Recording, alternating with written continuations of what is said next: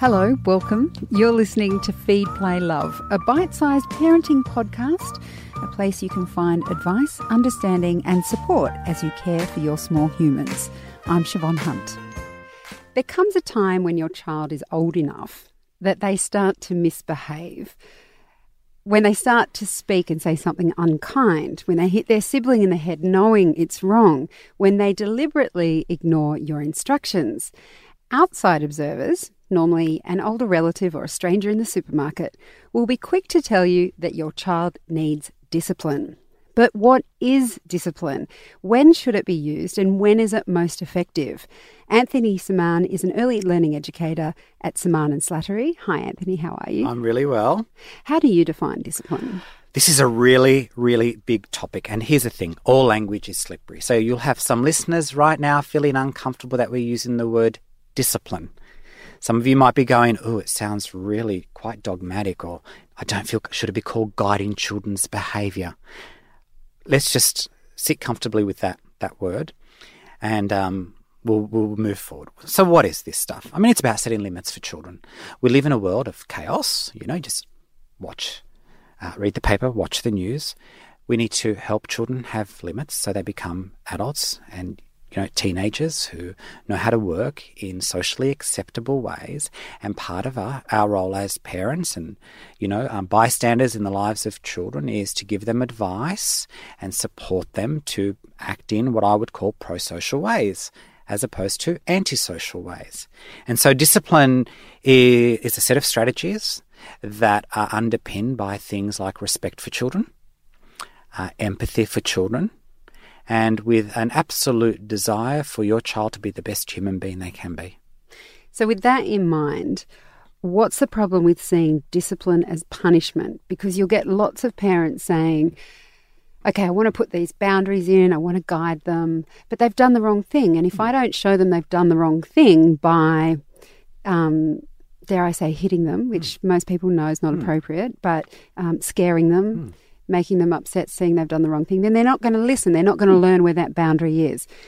Um, do you have a, an issue with that definition? And if so, why? Uh, yes, I mean, I think the definition or the approaches attached to that definition are unhelpful. Why? You don't learn when you're scared. You don't learn when you're being threatened. So all those strategies under the guise of discipline don't actually work. They, they just, they're counterproductive.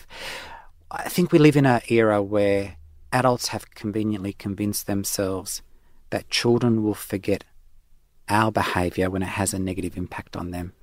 Children don't. We can go back into our memory banks and remember when we were treated unfairly or blamed as children for something our sibling did. I, I clearly remember when I was a five-year-old playing a game of hockey with tennis rackets with my brother in the backyard. And lo and behold, I won the game.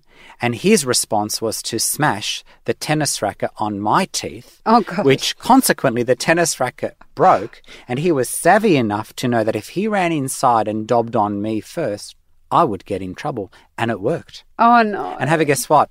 I'm not a spring chicken. Like, I'm old. And I, I remember that day clearly. But I also remember the injustice that came out of how I was treated. Now, I wasn't physically punished because I grew up in a non-violent household, but I was blamed for something that I didn't do. And I just wish my parents had asked me actually what had happened.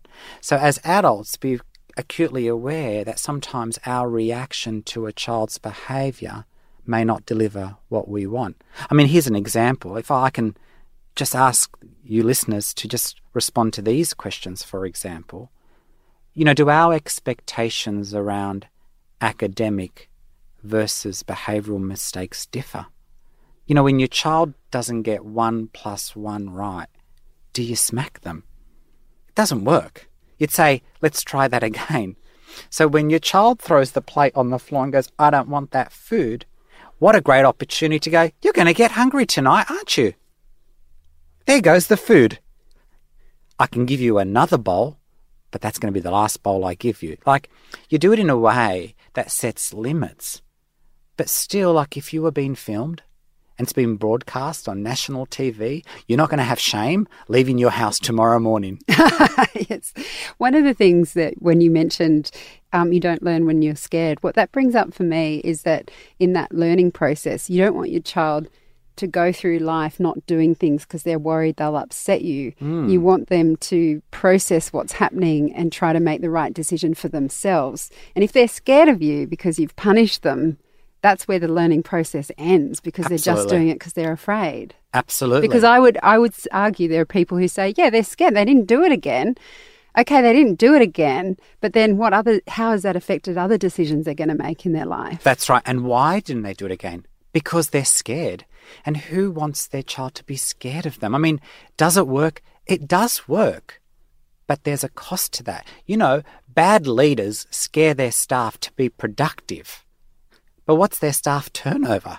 Yeah. Not really good. So does it work? Yeah, they do, but there's a net effect to that, which means you have to kind of re-advertise roles every six months. So yes, it may take longer with a, an approach that is more democratic than yelling and screaming and smacking. But parents make mistakes. And when you lose the plot as a parent, kind of just go have a bath, chill out, go and say sorry to your child, because that's what adults should do. That's actually really good emotional coaching, is say sorry to your child and commit to not doing that again. But here's the thing, you know, we have these different labels for children when they misbehave. And I think this fuels negative discipline. Things like, Uh, they're just oppositional, or they're non-compliant, they're out of control, they're hard to manage, you know, they're disruptive, they're antisocial, they're high maintenance. I mean, this is the list that I would call my friends. Yes. You know, or even, I think the one that really gets to me personally is they're attention seeking. Yeah, well, that's okay. We all want a bit of attention. And if as a child, the only way I know how to get your attention, because as a parent, you're on Facebook all night, is to throw something across the room and all of a sudden you turn to me, then it worked. Am I getting the kind of attention I want? Probably not. But that's where we as adults kind of have to learn, how can I become a really great parent? Set limits for my child, but do what's right, not what's easy. So with that setting limits, how do we go about that in a respectful way? As you said at the beginning, having empathy for the child and respecting them.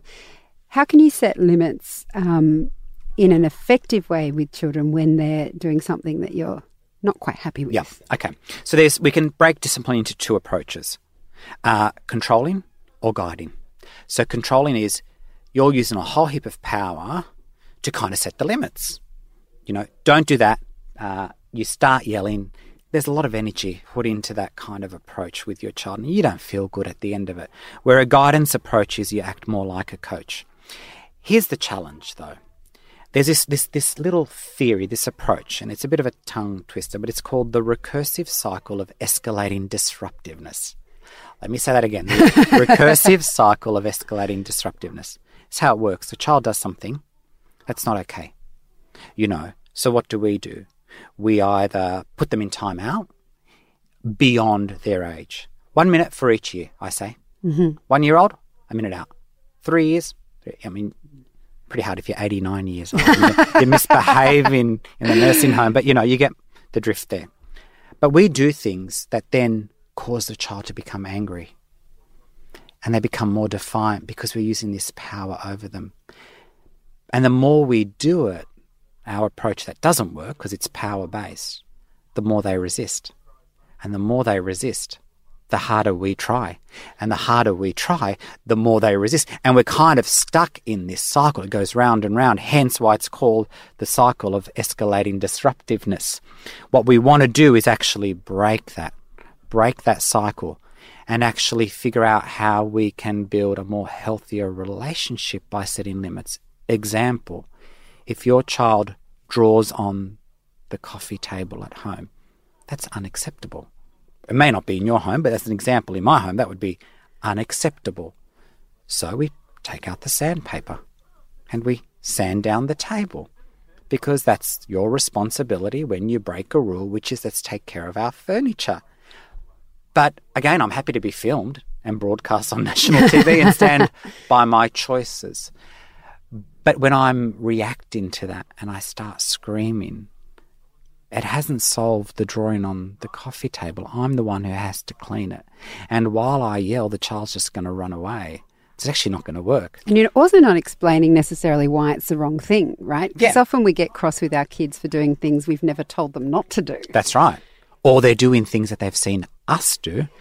And that's a horrible mirror as a parent to watch your child do often what we do to them or we do to each other. And that can be really shocking. It, it really is a horrible experience. But that's where we grow as parents and, you know, as, as loved ones around young children. But, you know, there are a couple of things that we can do is always see behaviour, have a developmental view of that. And by that I mean learning to behave is like any other task in life. As the years go by, hopefully you'll learn more how to be prosocial. Be a leader around your child. And by that I mean, you know, don't be the boss, but be a really good coach. Give them feedback. Set clear expectations and be consistent around your expectations. Be flexible, you know. And flexibility means that you're allowed to change your mind as a parent. And if you change your mind around the rules, tell your child that you've actually changed your mind. And acknowledge considerate behaviour. When your child does something that's you think is great, tell them. You know, like thumbs up. I really love how you cleaned your room. It means we have more time to go to the park. Let's go. Mm. You know, um, and prevent inconsiderable, uh, inconsiderate behaviour. If you know there's a pattern of behaviour here, intervene. There's this saying, it's too late to shut the stable door once the horse has bolted. So if you know that when their cousins come over, they're going to argue over who's going to play which game, and you know this constantly happens, my advice is invest in a second toy. Yes. Well, I feel like um, we need to do a whole series on discipline because it's so interesting and I personally feel like I need a lot of guidance in it. Unfortunately, I do have to wrap up now. Um, can we get you back just Absolutely. to keep, keep the conversation going? Would love to. Okay. Thank you, Anthony. Thanks for coming in. That's Anthony Saman. He's an early learning educator at Saman and Slattery. For more information on Anthony, we'll pop a link up to Saman and Slattery on our website. Just head to babyology.com.au forward slash Feed Play Love. Feed Play Love is a babyology podcast produced by Elise Cooper and presented by me, Siobhan Hunt. You can get in touch. We'd love to hear from you. Email us at feedplaylove at the parent brand dot com dot a u. See you next time.